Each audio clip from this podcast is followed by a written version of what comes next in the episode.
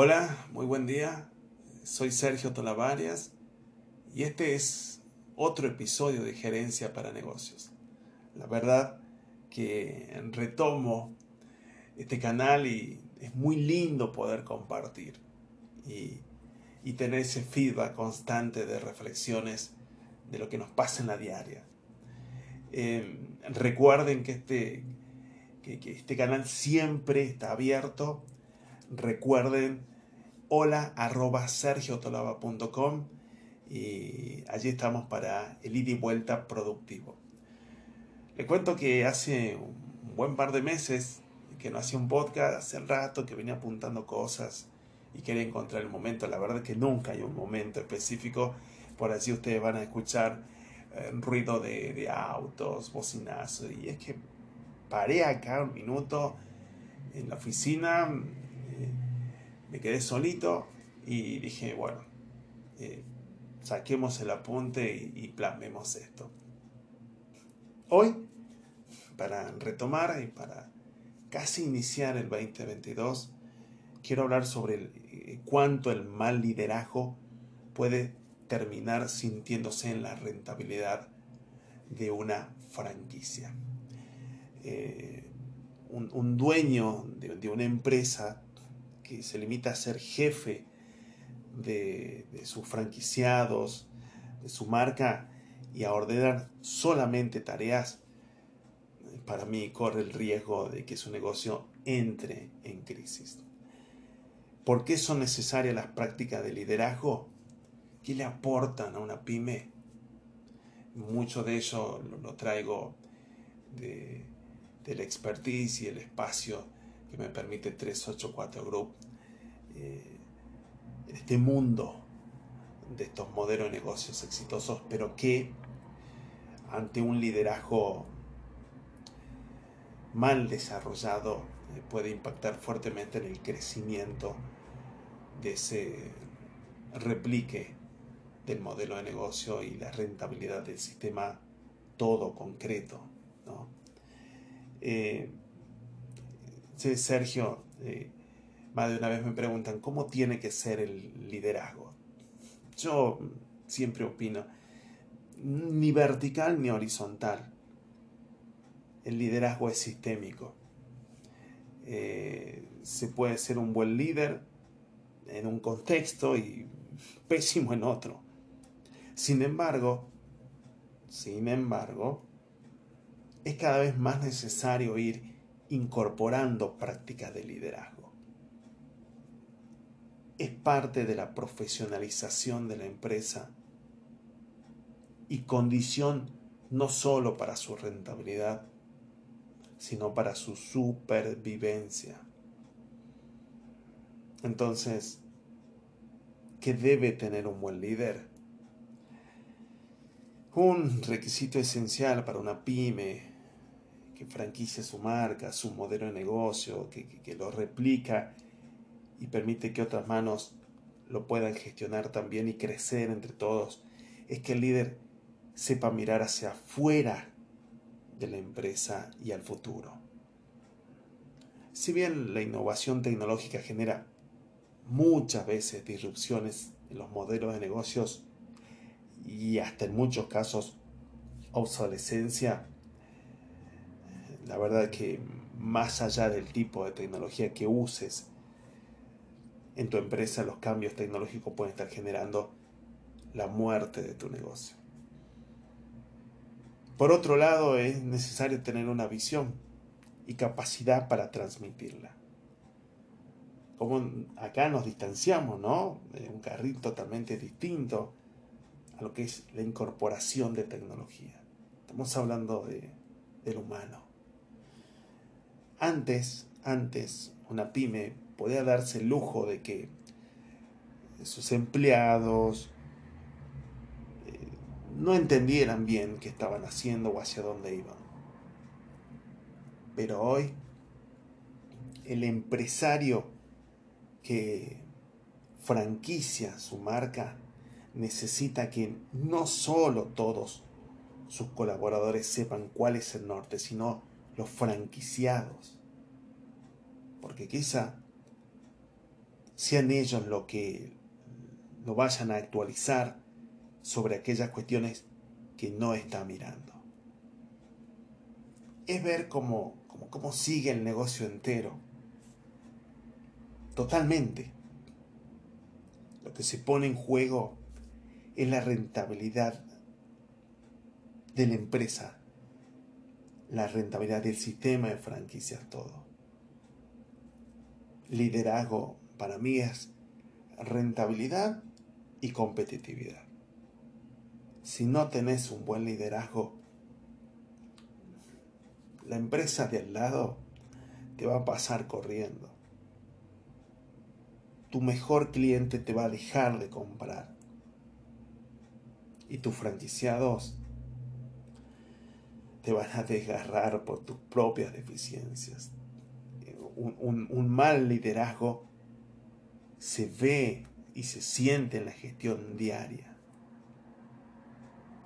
Entonces, ¿qué diferencia un jefe de un líder? En las pymes encuentro que aún hay bastantes jefes. El líder es el que logra que las personas hagan algo que quizá ni sabían que podían hacer. Pero mira lo que digo, ¿no? Ni sabían. El líder no es el que te da una orden, sino el que te hace que te apasiones por lo que estás haciendo. Mientras apuntaba, eh, vino a la memoria, lo busqué, un párrafo del principito, del principito, donde se dijo, escucha bien, que es preferible que antes de armar el barco y darles órdenes a tus colaboradores, les enseñes la pasión por navegar. Y es más probable que agreguen valor en mares más bravos. Y es más probable que agreguen valor en mares más bravos. Esa visión que quizás en las compañías grandes está bastante más aceitada, es algo que tenés que abrevar, caer en cascada en la pyme, en el sistema de franquicias, desde vos dueño hacia los costados y hacia abajo. Cada vez son más las pymes que están pensando en incorporar estos conceptos de management, de liderazgo, pero lo cierto es que aún falla el delegar y el trabajo en equipo. Mira lo que te digo, algo tan simple.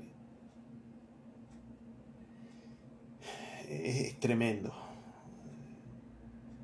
Pueden pensar de manera muy abierta, pero si después todo se hace como quiere el dueño,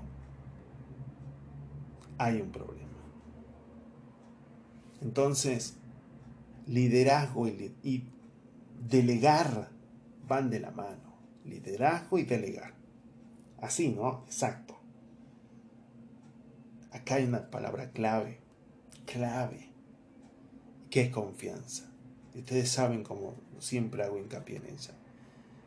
Hay que salir del, círculo íntimo, del amigo que toda la vida, de toda la vida que hace las veces de gerente de ventas, solo por la confianza que nos genera.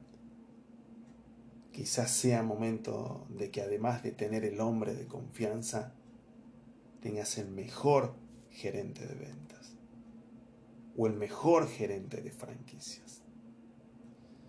Aunque te llaman no solo para avisarte que mañana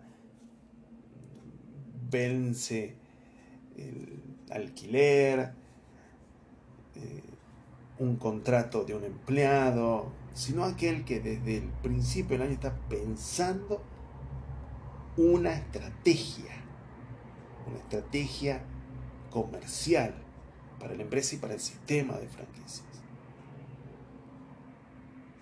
Cómo profesionalizar, cómo armar equipo, cómo confiar en personas que no son de su entorno afectivo, es lo que más le cuesta a una pyme. Ey, ey, entonces Sergio, ¿cómo se pasa de jefe a líder? Siempre me pregunto eso. A las pymes le toca la exponencialidad de los cambios. Al igual que a todos. Antes los cambios eran más lineales y tenían tiempo de ir adaptándote. Ahora, las pymes, las empresas, las marcas, que no empiecen a armar equipos profesionales y a confiar en ellos, aunque no sean más amigos de la secundaria, probablemente sigan creciendo como lo venían haciendo. Pero si su competencia aplica conceptos de liderazgo y management, va a empezar a recorrer una curva exponencial y a la larga lo va a destrozar. Entonces, ¿qué juega contra un buen liderazgo? ¿Qué juega en contra? ¿Qué lo joroba? No saber escuchar.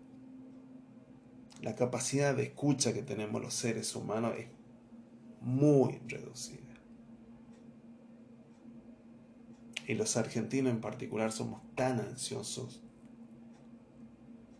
pero tan ansiosos, que todo el tiempo estamos tratando de completarle la frase al otro. Estamos muy acostumbrados a hablar de manera propositiva. Te escucho para proponerte o ver cuáles de tus palabras me sirven como argumento para decir lo que yo te quiero decir. Esto es muy diferente a escuchar para entender, para distinguir desde qué lugar está hablando la otra persona, para descifrar qué lo motiva para decir lo que dice, para saber cuáles son sus inquietudes y qué busca satisfacer.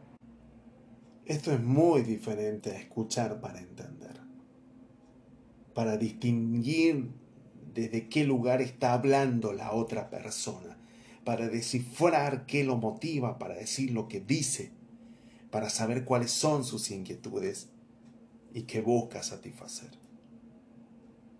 El líder de una pyme, el líder de un sistema de franquicias, tiene una carga enorme de escuchas propositivas. Escucha para decir lo que te quiere decir y se generan ineficiencias eternas ineficiencias a la hora de coordinar acciones conjuntas. Entonces, cierro con esta última parte del apunte. Liderazgo horizontal o vertical. Ni uno ni lo otro. Yo creo que el liderazgo es sistémico. Hay cosas del liderazgo vertical que están buenísimas. Realmente y otras del horizontal.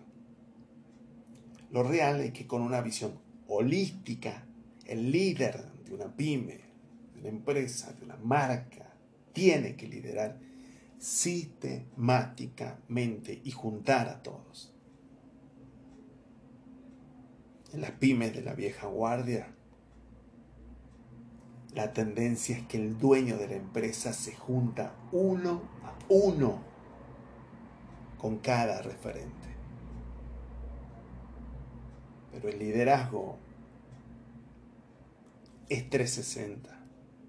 El liderazgo es entre tus pares, tus colaboradores y muchas, muchas veces con tus propios franquiciados. Hasta aquí llegamos con este apunte. Gracias a todos los que estuvieron del otro lado saben que pueden inscribirnos a hola.sergiotolava.com. Será hasta la próxima. Enorme gusto. Esto fue Gerencia para Negocios. Un abrazo.